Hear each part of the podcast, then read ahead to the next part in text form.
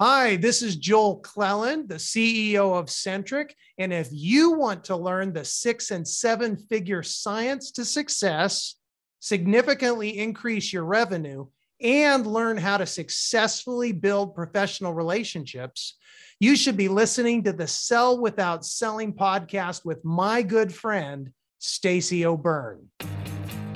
If you're ready to get out of your own way to follow the seven figure science of success, then welcome to Sell Without Selling. Tune in with renowned international speaker Stacy O'Byrne as she shows you how mastering relationships, achieving the proper mindset, and attaining the necessary motivation will catapult you away from failure and onto your journey to greatness.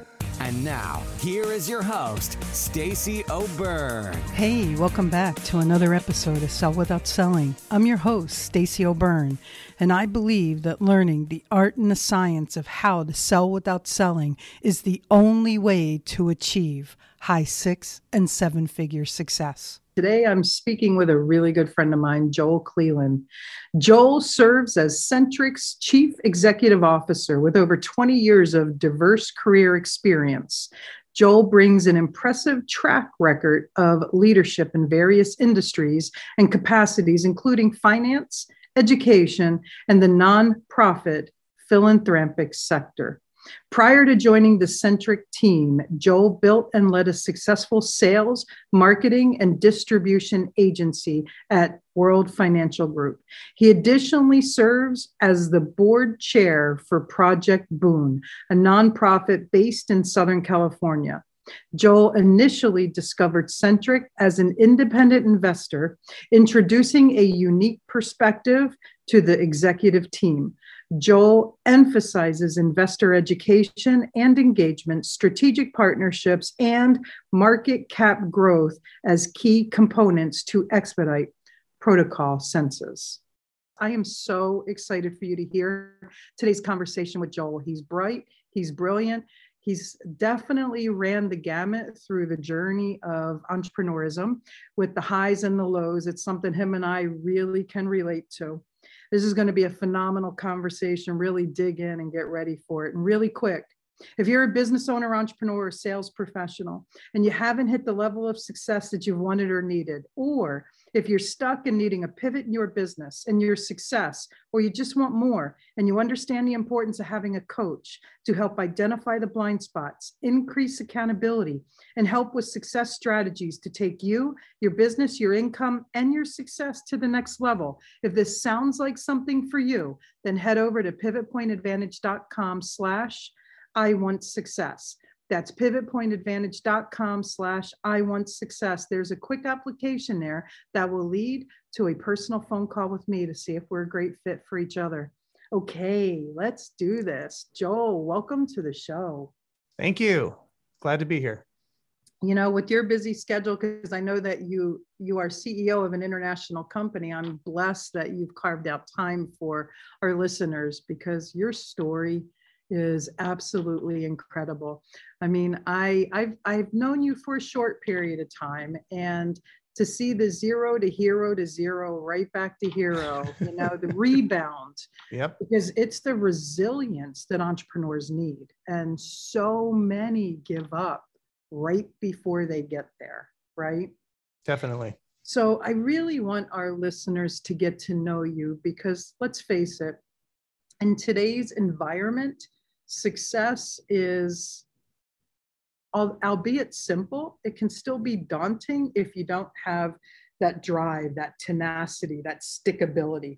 And lord knows you've got stickability right?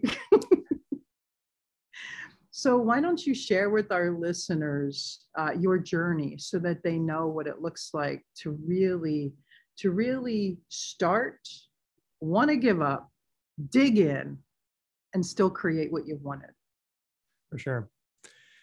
I think it starts with the word yes. Hmm. Make your yes your yes and your no your no. Be able to say no to the, the wrong things and be able to say yes with all your vigor for the right things. Hmm. Since I was in sixth grade, I've been saying yes to the better version of myself. Mm-hmm. And a lot of times people think, well, what did you know in sixth grade? I said, I didn't know anything. but I knew I knew a gentleman named Mr. Phelps, and he got me thinking. Hmm.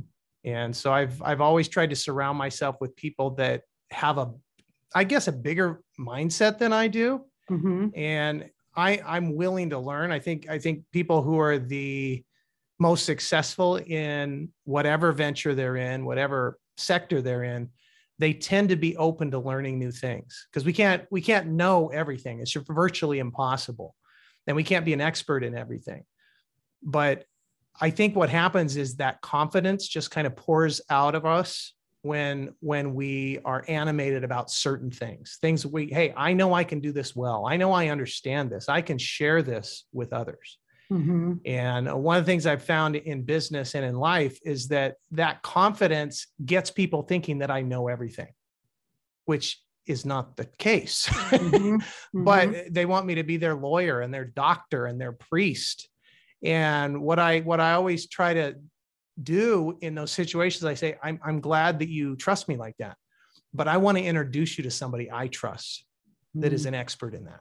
Mhm. and i i think again that that that gets to having the balance between yes and no. Like yes i want to be the best version of myself but no i can't be everything to everybody Oh, I love that. So you said saying yes to the right things and no to the wrong things. Are there other things that you say yes to other than, and other things that you say no to other than what's in your wheelhouse and what isn't? I would say that's the case. I, I was uh, I met up with one of my nieces over the weekend, and she she just bought her first house. So congratulations to her. She's Mhm. 22, I think, Wow. and uh, she got a house that already had solar on it, and the solar was paid off. So she does, she's not taking on that expense, but she had some questions about solar and the way things work with the energy department, utility side, and all of that. And I'm like, that's not my wheelhouse but Mm. she trusts me. And so I just gave it a once over. My first thing was I texted her, I said, Have you contacted support? Mhm. Crickets. so I met up with her and I said, Have you contacted support? She's like, No, I'm going to do that on Monday. I said, Good. You need to talk with them. Don't talk with me. Mhm. So I think what, what I provided to my niece was just some time for her to kind of unpack the documents that she got Mhm. because that's one thing I do really well is read paper. I've been reading lots of paper for many, many years. And Mhm. so a lot of times people think, oh, Joel, you're a lawyer. I said, absolutely not. Sometimes I dress like one, but I, I'm not a lawyer. But I read and I reread for context. Mm. And and the one thing that I think I provided my niece, and I think I do this pretty well, is I I can help people with the things that I'm not an expert in because I'm not emotionally attached to their world. Mhm. And I think that's key. Like we can't be emotionally attached to everybody's world that we're serving because if we are, we can't serve them. I was on a plane over the weekend. I had my 10 year old on the plane with me. And if something were to happen, I put on my oxygen mask first before I help him. Yeah. And and I, I think I think the business world is exactly the same way, whether it's the for-profit or the nonprofit side. Yeah. Like we can't we can't be of service to people if we're concerned about everything Mhm. that they're concerned about. So what got you into the into the realm of entrepreneurism? I think I've always kind of had like a propensity, if that's a good word to use for it. It's got Mhm. a negative context, but uh, you know, I was pushing a lawnmower around in my old Mhm. neighborhood when I was a kid. Mhm. Um, a young man who lived behind me, he, he lived on the street behind us. He was struggling with mathematics, and his parents asked me if I could help him, and I I said sure. And and I didn't start a business around that, but I was getting compensated. Hmm. I, I think I, I have a, a knack for finding value in the marketplace and then getting compensated for it. Okay. I'm not, I'm not, I'm not over and above being paid for service, no matter what it is. Mhm. So But I'm not always looking for it. That's the thing. okay. I'm just open to it. Have you always migrated to the financial world? Um, I've migrated to worlds that have money. I don't know if that's necessarily the financial world. Okay. I, I I knew that that I would need money to live the life I wanted to live, and so I thought by doing that I would go to college and get a degree. As most of us know, that's not always uh, going to equal money, Mhm. uh, but it definitely put me in circles with other people that kind of have the same mindset, and so educated people, but then you know, I, I mixed with people in business. I had ver- a variety of businesses, including a mobile disc jockey business that was pretty successful. Mhm. Um, but I, I think at the end of the day, what what's most interesting to me is just understanding how things work, even money, because most people don't understand how money works, they don't. And they don't even understand what money is. They just they just know, hey, I've got this piece of plastic. I go to the grocery store and it works, hmm hmm but they don't really understand how money works. And But they understand when it doesn't work. Absolutely. And it's really important for people to really study money and wealth and and really understand the, the flow of it because how can you ever keep something that you don't understand or have a relationship with? Mhm. so so let's let's i i, I want to build a bridge and jump over a few things since you brought it up. Let's talk about money okay? And then and then i want to go back. So you had said most people don't understand it you know very seldom do people understand fractional lending and everything like that and you know all of this uh, we we just continue to build a a skyscraper on sand with with this concept of i'll say in air quotes money right and and i'm not just talking about individuals or business owners or self-employed i'm talking about nations and Mhm. governments right? Right. So why don't you dive into just a reader's digest condensed version of money and then we'll hop back in how's that Sure. So if we look at money historically, people were trading shells for hundreds of years because they Mhm. thought shells were precious. Mhm. They and I I think that's that's what determines what money is is is where are we placing the value. And so I think we moved from from shells to various types of commodities. People were trading silk, they were trading grain, things of that nature. I mean, I've been in conversations. Yeah. Well, and gold is still seen as as a store of value, but we don't transact in it. no We don't transact in. it. I mean, I don't go to the grocery store. I have a piece of plastic or I have some paper in my pocket. Mhm. I don't I don't transact in gold or even silver, and both are considered precious. Mhm. But for thousands of years, they have been a store of value. And I, I think I think wherever we place the value, that's that's what we're calling money. I mean, it could be a bucket of bananas or a goat or a cow or something like that. But the thing is, is like, why don't we transact in beef? Because it goes bad. We can't keep it. We can't keep it good. Mhm. Same thing with gold. Same thing with bananas. Bananas go bad. Mhm. The reason gold isn't a good transactional medium of exchange is because it's clunky. right it's heavy So we moved to paper. But I, I think at the end of the day, we can call anything money if people are willing to accept it. yep That's that's the key. And right now, what's accepted globally is paper yeah that's backed by a government. Mm-hmm. Mm-hmm. Now you're in this in this world where where few understand, and we you know we'll just call it crypto, right? so so people you know some people look at at crypto as as the next dot com. Some people look at crypto as the next dot bomb. Some people look at it as good. Some people look at it as evil. So let's just get crypto out right now and and and share with us the, the the purpose of the crypto world because you're in a you you're a CEO for a very large crypto company. Correct. So the one place I would probably start is just what is it? And, and how did I see crypto when I started becoming an investor a couple of years ago? I saw what I thought was the future of money. Mhm. And being in the financial industry, I wanted to be a part of that future money because I'm thinking to myself, it might not be worth a lot now, but in five or 10 years, it's going to be fully integrated and adopted around the world. And we're already seeing countries like El Salvador saying, oh, yeah, you can pay your taxes in Bitcoin. Mhm. I mean, that, but that's that's not uncommon. I mean, the city of Miami has said you can pay your fees, your city fees in Bitcoin. Mhm. And that's just one of many cryptocurrencies that are out there. Mhm. But I, I, I think if go, if more governments start calling crypto money, then people will say, okay, I trust that money because I trust the government. Mm-hmm. Gotcha. And, and I think that that's really what it's going to come down to. Because right now in the private sector, there are lots of companies that are accepting crypto as money, Mhm. this these digital assets. Yeah, Did you know there's a there's a uh, chamber of digital commerce?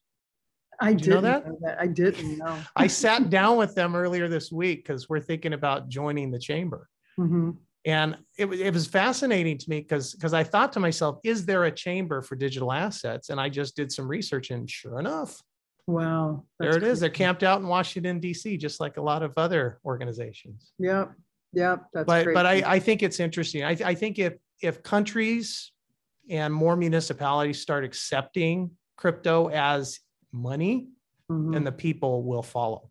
Yeah. CZ, uh, CZ, who started Binance, which is the largest exchange in the world, he tweeted this out a couple of weeks ago, something to the effect of only about 2% of the world is using crypto or is in crypto.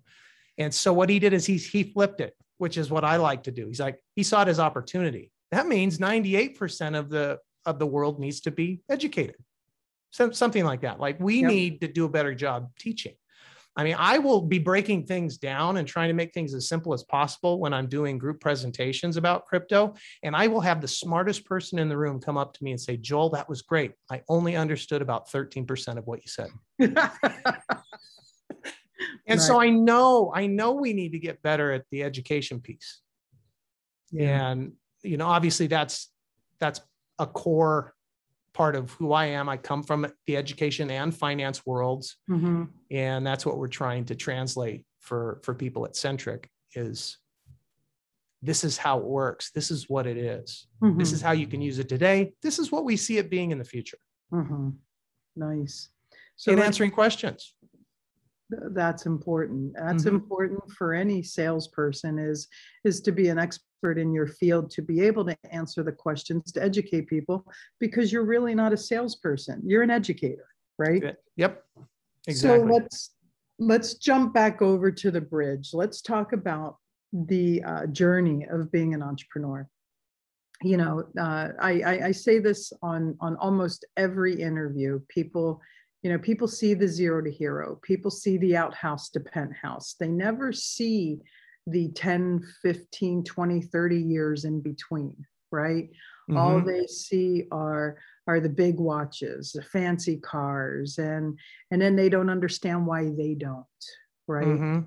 so so let let's talk about your journey. How's your journey been in entrepreneurism? Well it's it's been I'll, I'll say it's been full of serendipity I was I was in a group the other day, and a gentleman who ran the group, uh, he said, "How did you find us?" I said, "Well, I think it was serendipity," and he started laughing Hmm. because I didn't get invited to that group by a member of their group. I got Mhm. invi- invited to their group by someone who knew a member of their group. oh wow But they were very accepting, very welcoming. But but I thought I think in that context, I was among family, if you will. Mhm. I, I, I see the entrepreneurship community as like an extended family. Mhm. because we're all kind of a little different. We we can't just ride a desk for 40 years and then drop off the other side and retire. We just Yep. can't. no It, it doesn't work. Even when I was in college, I had to have side hustles.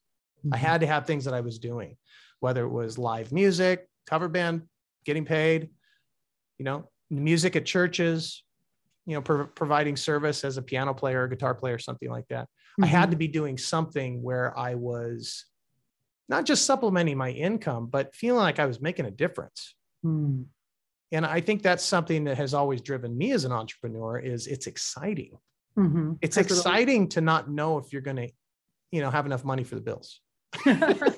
or or eat yeah, or eat. Yeah. So, so it, I mean, it, it change, it changes the energy and, and creates a sense of urgency. I, I think that's something that entrepreneurs have in themselves is that sense of urgency.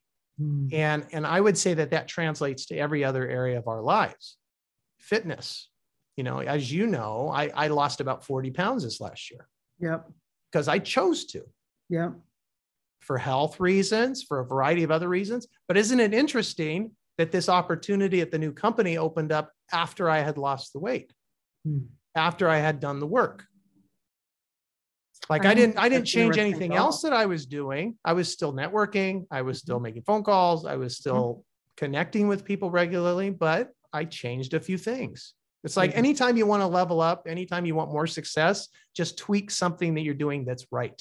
Yeah. I mean, reality is when we change how we show up, things show up differently.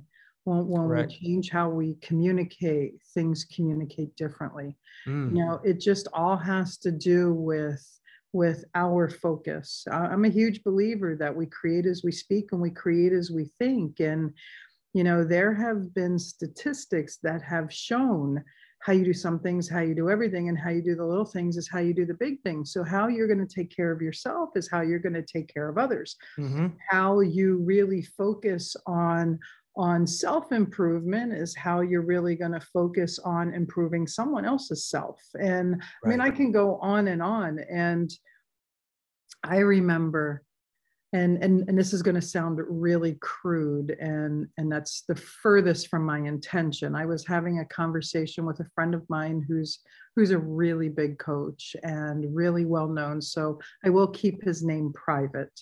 And you know, he just he turned around and he goes, you know, Stace, success isn't fat. And and i sat there and i went whoa. And then when you really look back and look at you know the the greatest out there most of them most most of them are are very fit and healthy. You know now there's some that have very public uh, struggles like oprah right Right. and and she's ridden that roller coaster which is which is a beautiful metaphor and representation of the journey of success right Mhm. Right. and and you know when he said that it really made me sit back and and look that's the epitome of how we do some things is how we do everything hmm so has has your journey as an entrepreneur always been easy Oh, absolutely not. You know, there's So- self doubt, self doubt. Mhm. There's, am, am I, is this the right business? Should I even be here? Mhm. Am I this guy? yeah, I mean, there, there, there have been elements of that along the way. And, and it's interesting because I, especially in recent years, Stacy, in recent years, I've always caught myself when I've been in that mindset, that negative mindset. And I've been like, what else are you going to be doing? right Are you going to be that guy who takes that straight job, who takes, and granted, I mean, technically it's a straight job. I'm right. I'm in the C suite. Mhm. right but right. but it's it's a little different. It's a little different. We're in emerging space. But at the end of the day, am I going to just go do X? Mhm. Or do I want to get out there and hustle? Do I want to get out there and and really try to make an impact Mhm. For others? Because I, I think that's part of being an entrepreneur too, is that you want to make you want to plant your flag, you want to make your impact on the world. agreed That's that's Agreed. huge for me. agreed how how has failure been instrumental to your success It's helped with resets. explain I want I want to share two failures if that's okay with you. Absolutely Okay, and both were in uh, one of my former businesses, um, financial industry, hmm and this is before I was with um, with the company I I was most recently with. hmm Um, I was new in the business, hungry, Yep. and I, I think what happens when we're hungry and and and feel that uh, almost like you're pushed up against a wall. Mhm. Sometimes you're more reactive rather than proactive, if you will. Mhm. and I was at a death claim in the insurance industry, and and it takes a special person to do death claims. Yep. And and when I when I should have had child gloves on, I had like a baseball glove on. Like I was ready to catch some catch some wins. Mhm. you know what I Mhm. mean. And um, I really messed up there because instead of really being there for this widow, I was there not just to help with that, but also to say, hey, you know what? I think you need some long term care insurance. Mhm. And thankfully, her son, who's an attorney, by the way, was very kind and charitable to me because that Mhm. could have gone a totally different way. That was at the beginning of my insurance career, oh wow like a Okay. decade and a half plus ago. Mhm. And and he was very kind to me. He said, you know, my mom needs child gloves during this process. Mhm. You didn't do anything wrong, but your timing was probably poor. And I Mhm. said, you're right, it was. But the thing was, I never made that mistake again. And I was actually a little bit tentative in my in my approach for probably a couple of years after that. Hmm. And what I did uh, when it came to death claims specifically, like because Right. because no matter where you're at in the process, if you are good at what you do, you're going to see things that are out of place and things that need fixing, Yep. right? Yeah. And I was doing a claim, and the lady stopped me. The widow stopped me, and she said, "Joel, can I buy more life insurance today?" And I was like, "Oh, "Well, yeah, you can. you can. I, I uh, you want to? Are you sure you don't want to schedule this for another time when you're not emotional and grieving and all of this? No, I'd like to get some more now." And, and Mhm. so I was able to close business at a death claim, and it totally changed my mindset and it changed my words from okay goodbye um, my condolences to is there anything else i can do for you today Hmm. is there anything else i can do to serve you now Mhm. in this moment is it just going to be a hug and i'm off on, on my way or are there Yeah. some things that you need help with that maybe i can provide the solutions to Hmm. I think what happens a lot of times um, for us in the business world is we're moving so quickly. There's so many things that we're responsible for. There's so many things that we need to do that sometimes we forget everything else that we can do to serve. Yeah, the human element. Correct. And so that was one that was one failure that taught me how to be better. Mhm. The second one was um, in the last few years, actually, I had a client complain about me to the state, to the regulators. I'd never had that in my career ever. Hmm. And the insurance company sided with me, the state sided with me, but I still felt horrible. And it was a it was a horrible process.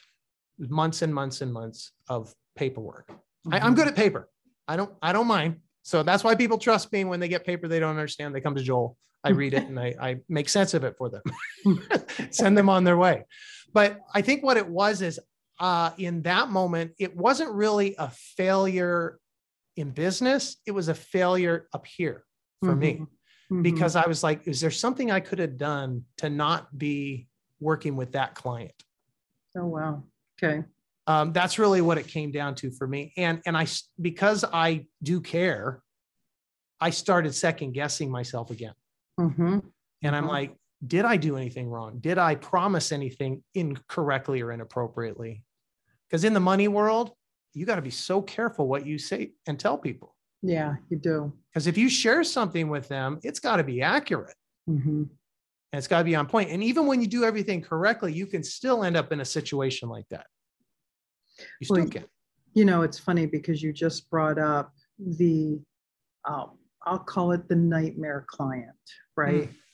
Um, sometimes salespeople ignore that gut feeling that you know that this isn't this isn't the right prospective client for me Mhm. and Right. and and they move forward with it for for whatever reason the hunger the the desperation the need whatever Correct. right Whatever it is. yeah and and ultimately ultimately when when you as a salesperson ignore that sense it's inevitable it, it- Mhm. that that that outcome that non-favorable outcome is is potentially going to be there Right. The probability is higher. And it's interesting you bring that up because uh, one of my mentors in the industry, he has that gift that you're describing in spades.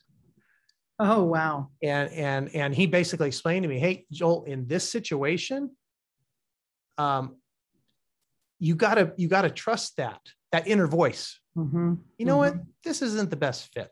You know, maybe, maybe you need to work with someone else. yeah May- maybe a different company, maybe something like that. And I, I think, I think that's helpful. And I think that's also the no that we were mm. talking about earlier, where it's mm. like, okay, you know what? I don't have to work with everybody. yeah No, and it's important that we don't. Mhm. And, and wh- which is why when you brought up the, it's important to say yes and it's important to say no. That's why I had asked what I had asked Right. because sometimes, most times, salespeople are afraid to say no. You know, Mm. whether they're business owners or entrepreneurs or self-employed or sales or, or independent sales professionals, they they think they have to say yes to everything and everybody. And reality Mhm. is sometimes knows better. Mhm. It's true. Yeah. It's true. And I mean, it doesn't matter who it is. It could be somebody you know personally. It Mm-hmm. could be a referral from a trusted referral source. Mhm. It, I Mhm. mean, it doesn't matter who it is. No. Not not every prospect needs to be one of your clients. No. So Joel, what do you think your number one key to success is? Mindset for sure. 100%. Mindset and then my my commitment to my dreams. Hmm, That's huge. Huge. nice. It's the things that drive me.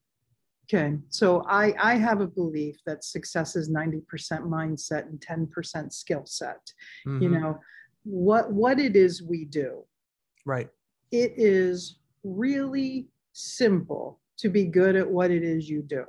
You take on the practical skills, you understand your prospective clients, their needs, their wants, their desires, their problems, right? Then you understand how your product, service, or solution solves it Mhm. and then you you allow yourself to elevate you know rise to the top and be that resident expert Mhm.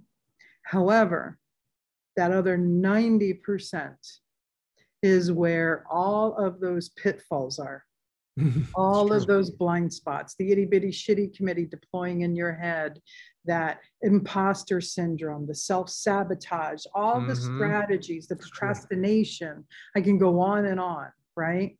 So how do you how do you really focus on refining and fine tuning your mindset to drive through all that? it's choice. I mean, Mhm. there's so many choices that that I I make on a daily basis, and some of Mhm. the things have become habits, so they're not really choices. It's just like, hey, this is what I'm doing next. Mhm. You know, whether it's what I drink and eat, or where you know where and how often I meditate. I mean, Mhm. there, there are certain things that I do, or what what I'm spending my time reading and putting in. Mhm. You know, put good stuff in, you can get good stuff out. You put garbage in, you're going to get garbage out. Yeah. Yeah. I mean, I still like to listen to music on on the road when I'm driving, but um, you know, more often than not, I'm trying to put good things in, no matter where I'm at.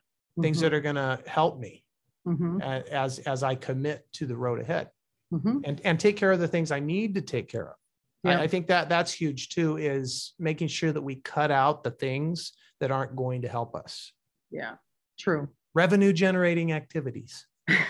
Right? Yeah, I- I or whatever it is. I mean, any anything that's going to help you be more productive, I think, is is is the key, and then being consistent about it. Mhm.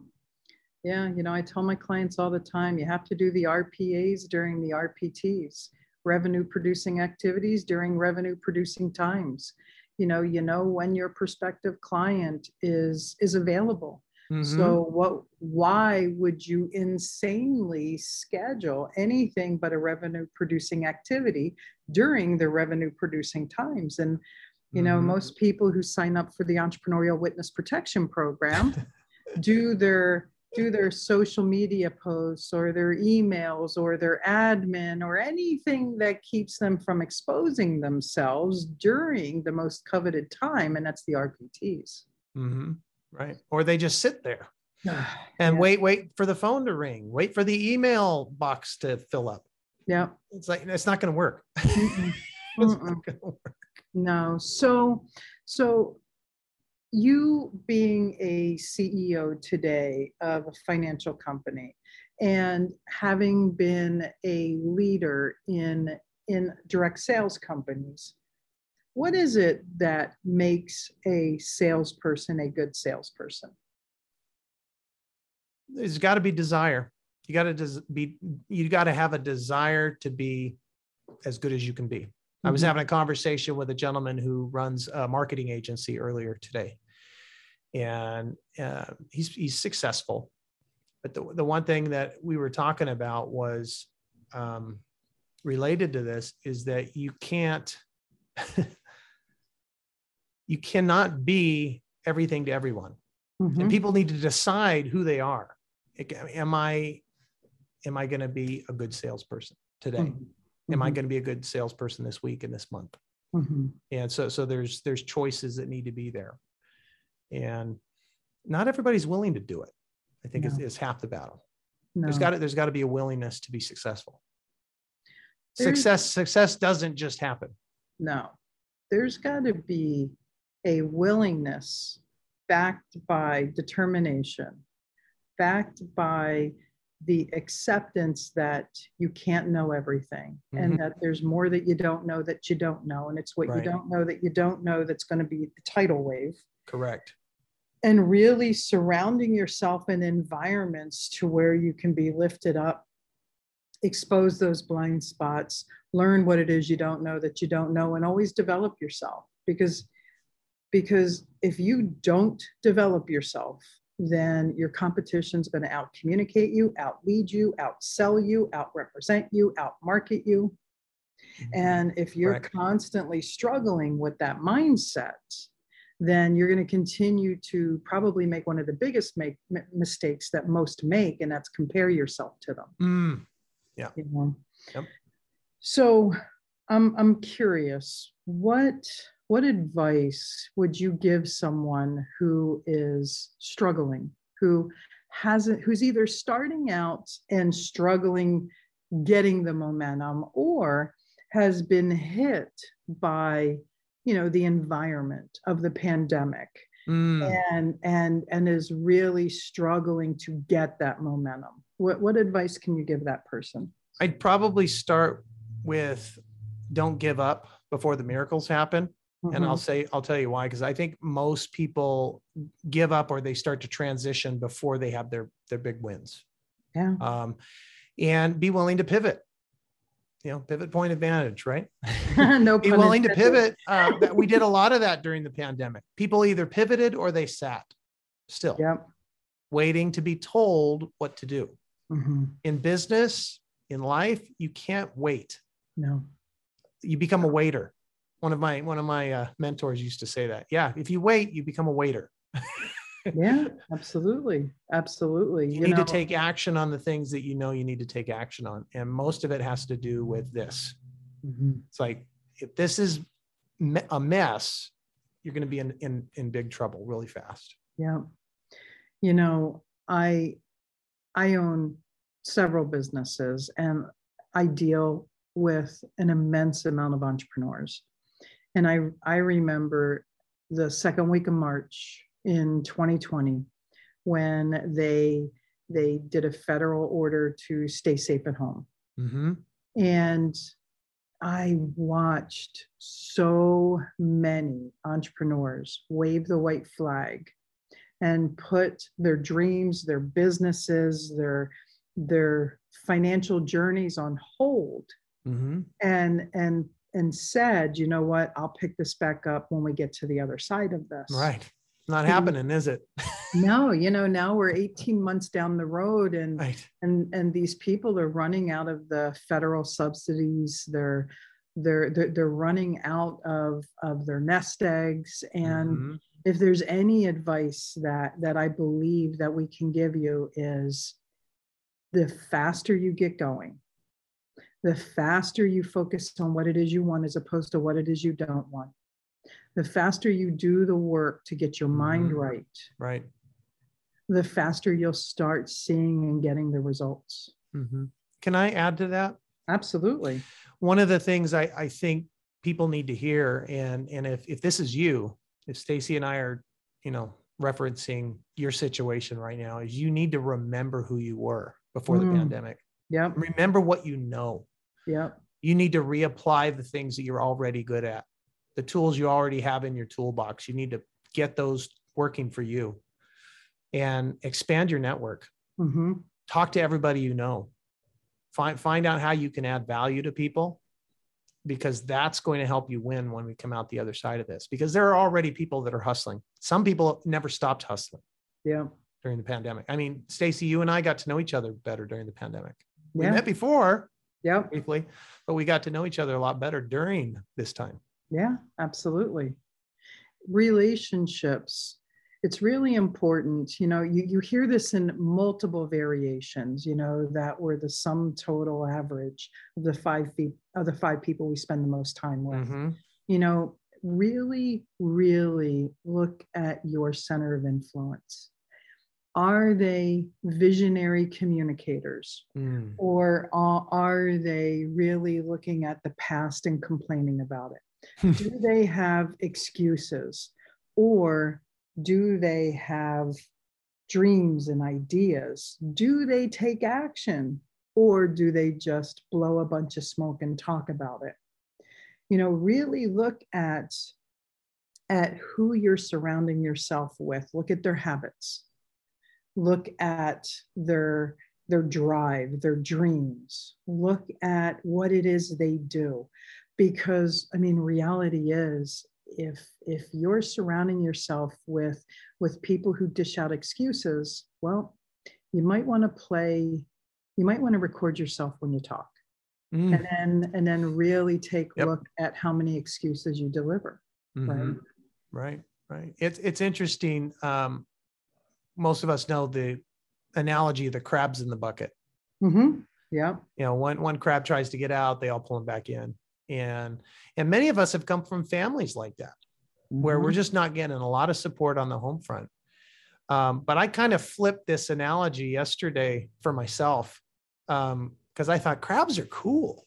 they got claws and they're armored. so be be that crab that is is not resigned to remain in the bucket. And don't let Mhm. anybody tell you you can't do something Mhm. or you aren't something that you see yourself as. Yeah. Yeah. You know, I saw a metaphor the other day. Um, it's a meme that's flying around social media. And it was about a mouse that found this bucket of grain and just felt that it had won the lottery and it was sitting on top of the grain and it knew it could eat forever and it kept eating and eating and eating and eating until it found itself at the bottom of the bucket with no food. Oof. And then it couldn't get out of the bucket because the bucket was too high. And the moral of the metaphor, you know, because now that mouse has to sit there and wait for someone else to put food in the bucket. So the moral of the metaphor was never get comfortable. Always mm-hmm. know that the only person that can ever feed you is you. And if you put yourself in a situation where you have to wait for someone else to take care of you, it might be too late. Mm. So it was a beautiful metaphor. So you uh, you keep bringing up mentoring. So let's talk about how coaching and mentoring has really helped you in your journey to success. Mm. I've had good mentors, and I won't call them bad mentors, but mentors that weren't quite as helpful for me.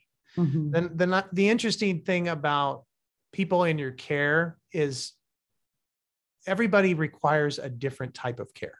Mhm. I guess. You know, they're, they're prodigies or people that we're we're working that are in our care that maybe are very independent and they just they check in periodically because they have a question. Mhm. But then there are other people who kind of want you to be there, like holding their hand every step of the way. Yep.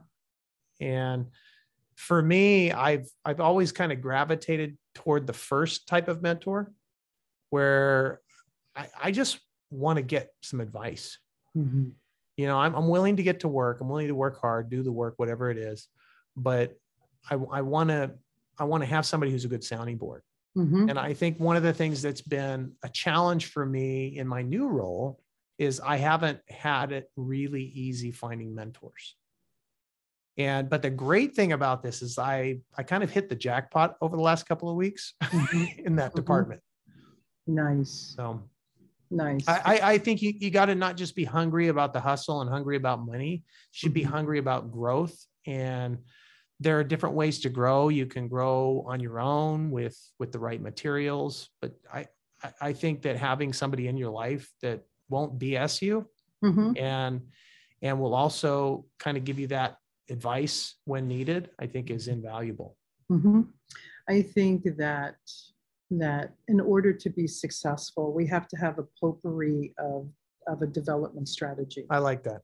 I think I think first we have that that self-development mode. That self-development mode could be reading, podcasts, YouTube. It could be downloadable home study courses or at your own pace courses. And then the other sector is the the online, you know, the the, the digital trainings and mm-hmm. courses mm-hmm. and and then and then and the the live trainings you know something that's facilitated by an expert mm. so i think that's the second and then the third is that that coaching slash mastermind arm and and you know whether it's in a group or individual there's no right or wrong you know in in some aspects groups are very powerful because then you get that diversification of thought right. And cohort. Yeah and and accountability absolutely. Mm-hmm. and then and then from the perspective of the individual you get that mano a mano you get that focus. Now it's really important to understand a coach will never tell you should never tell you what to do mm-hmm. you know mm-hmm. a coach's job is to extract that excellence that's what a coach's job is right and you know they're they're there they see they're not in the day-to-day minutia so hmm. because mm. of that they can see the all perspectives from your perspective however they can see the blind spots mm-hmm. and a coach's job a mentor's job is to extract you know and that's that's where true success happens i have i have a coach for every area of my life mm. and and yeah. i for me you know i i have i have a coach that really calls me on my shit hmm. and i'm in Good. i'm in a couple group events i'm in a lot of one-on-one events i i I, I make sure that in order to represent excellence, I surround myself with excellence. Mm, I can relate and, with that. Yeah. And, you know, it's for me, I, I have to tell you, for every dollar I've invested in myself, it's paid me back tenfold. And I, I can never understand why people convince themselves they can't or they mm. shouldn't or they can't afford it. Right. Right. Because if you're in a position where you can't afford it, then I'm going to tell you you're in a position where you need to figure out you need it. Afford it. Yeah. Yeah, that's right. That's right. Whatever it takes. Whatever it takes. Yeah. I uh, I had opportunity to go to this junket, we'll call it that, in New Orleans a few years ago. Mm-hmm. And that was a point in my business when I was having some struggles. Mm-hmm. And I I could have just said, oh, okay, well, I can't afford to go. Mm. I flipped it. I said, how can I afford to go? How yeah. can I make this happen? And I got on a train, I got in a bus, I did whatever I had to do to get there. Yeah. And I'm really glad that I did because I heard a speaker there named Scott Harrison. Do you know who that is? Scott started an organization called Charity Water, and he has a mm. book called Thirst. Mm-hmm. And um, he's he's he's from he's cut from our stock. He's an mm-hmm. entrepreneur. He used mm-hmm. to be a mm-hmm. club promoter, DJ, that kind of thing, musician, um, entrepreneur. But he what he did with Charity Water is he set up a part of Charity Water where every dollar you give to Charity Water goes to the projects to bring clean water to the emerging world. Oh, and wow. then he has a separate business plan for outside sponsors to pay for the overhead. Oh wow! Where where a lot of charities, like a certain percentage goes to overhead, every yeah. dollar, every penny goes to the good work they do. I like that I didn't give up on committing to going to that event in New Orleans because I wouldn't have seen him. I probably wouldn't know who he is. Hmm. And he's been instrumental in just kind of I mean, I'm not going to say he's a hero to right. me. He's right. a hero to lots of people everywhere. Right. But um, I introduced his story to a lot of people because I heard it there. Mm, nice. So, Joel, welcome to the signature question of the show. And that is what is selling without selling mean to you? Mm. If I feel like I'm selling, I'm doing something wrong. Right. I, I try to educate everybody I come in contact with um, so that they can make informed decisions on their own. And then they tell me what they want. Nice. Nice. So I w- I wouldn't say it's Jedi mind tricks, but it's it's it's helping people understand what it is they need and then helping them get that. Well, reality is it's it may not be a Jedi mind trick, however, it is a science. Mhm. Because if Definitely. your yeah, if if your mindset isn't tight, if your mindset is is focused on on what it is you need as oppo- as opposed to what it is they need, then that salesy thing is going to come out. It's going to come out in a lot of ways: desperation or arrogance Mhm. or or naiveness or unprofessional or I can go on and on, Mhm. right? Yeah. So I've uh, heard I've heard that the term closing is helping. mm, yeah, closing is service. I, I think the word close or closing um, is is a is a negative term for a lot of people in in business, and I I, I don't think it should be, because if we're closing, we're helping. See, I have a belief that that Yeah. when we close, we're closing down their problems. That's Closing down the problem. I like that. Yep. Yeah. So, you know, it's it's funny because sometimes I ask our our guests, what's the difference between selling and closing to you? Mhm. And uh, we get in a pretty deep conversation about it. And for me, closing is just all about just closing down the problem. That's it. Mhm. That's right. it. So, like that. so welcome to the random round. See, I believe that success leaves clues. And I like to ask a question to our expert guests so that our listeners can determine uh, anything that that they can apply to self to elevate their life. So I'm curious, what is your favorite book and why? it used to be Viktor Frankl's book, Man's Search for Meaning. Mhm. Um, but it's not that anymore. I do like that book and I like his story um, Mhm. because, you know, he, people who aren't familiar with Viktor Frankl, he was in the Nazi prison camps in World War Yep. II. He found meaning for his life in a prison camp Mhm. um, by helping others. Again, he was a servant leader. My most recent book that I that I've really liked has been um, Crypto Revolution by Hmm. Bryce Paul and Aaron Malone, also known as Pizza Mind.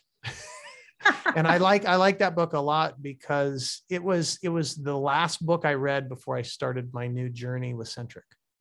Wow, that's phenomenal. I like that.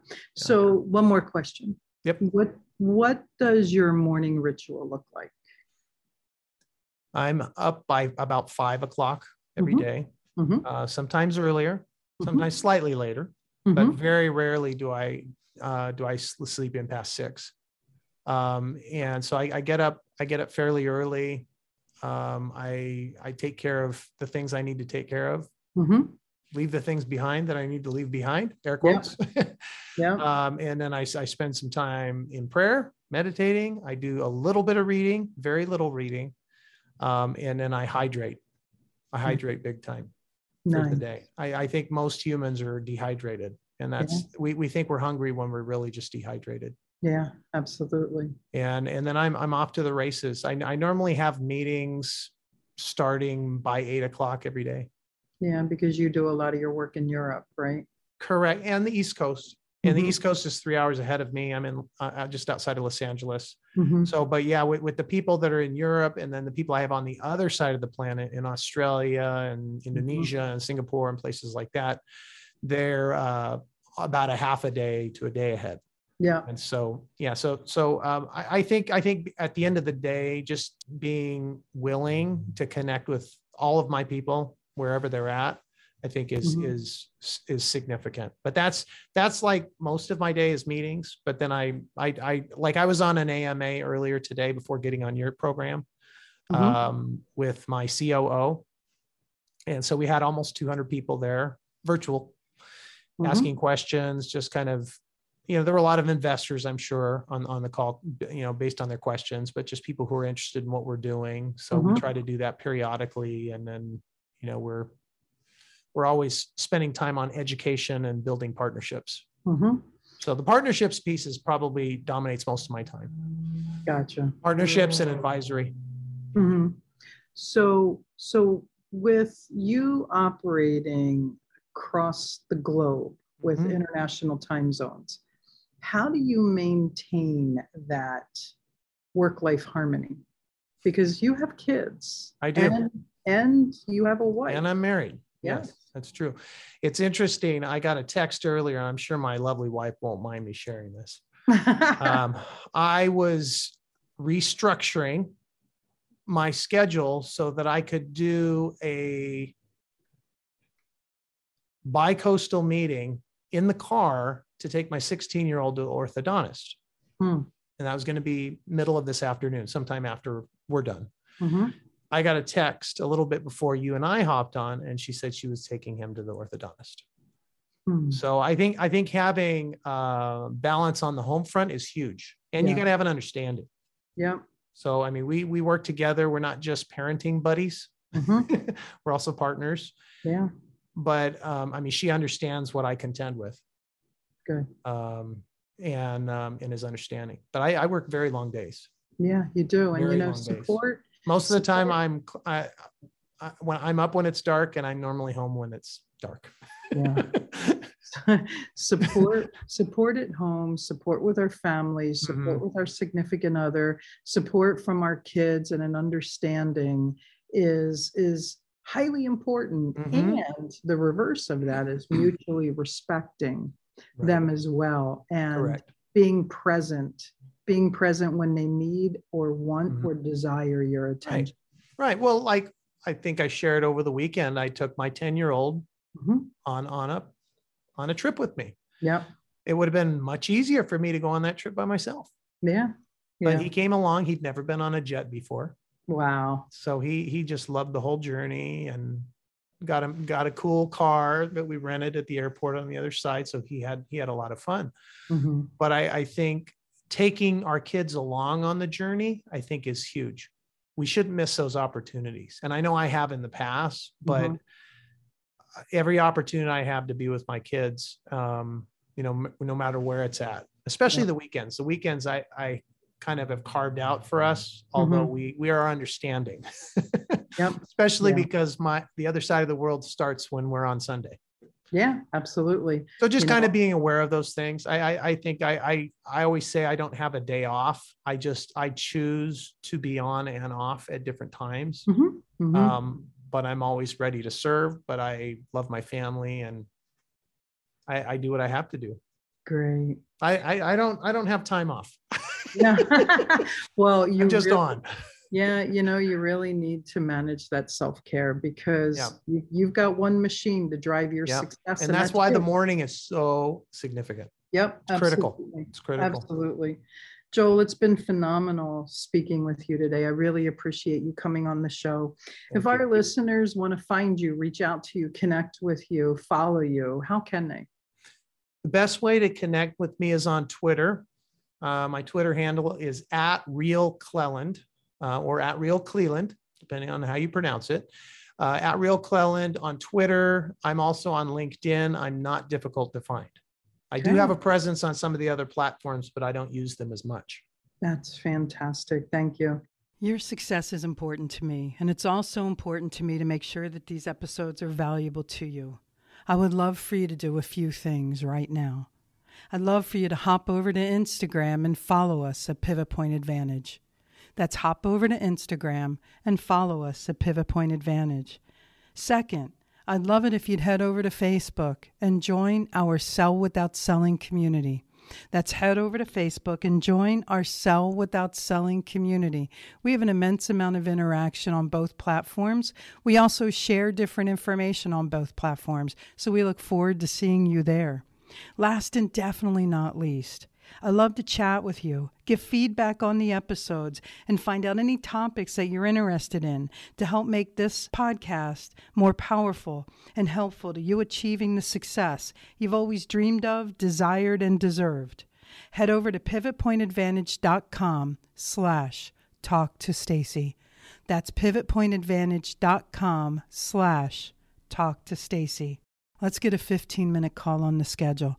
I look forward to getting to know you.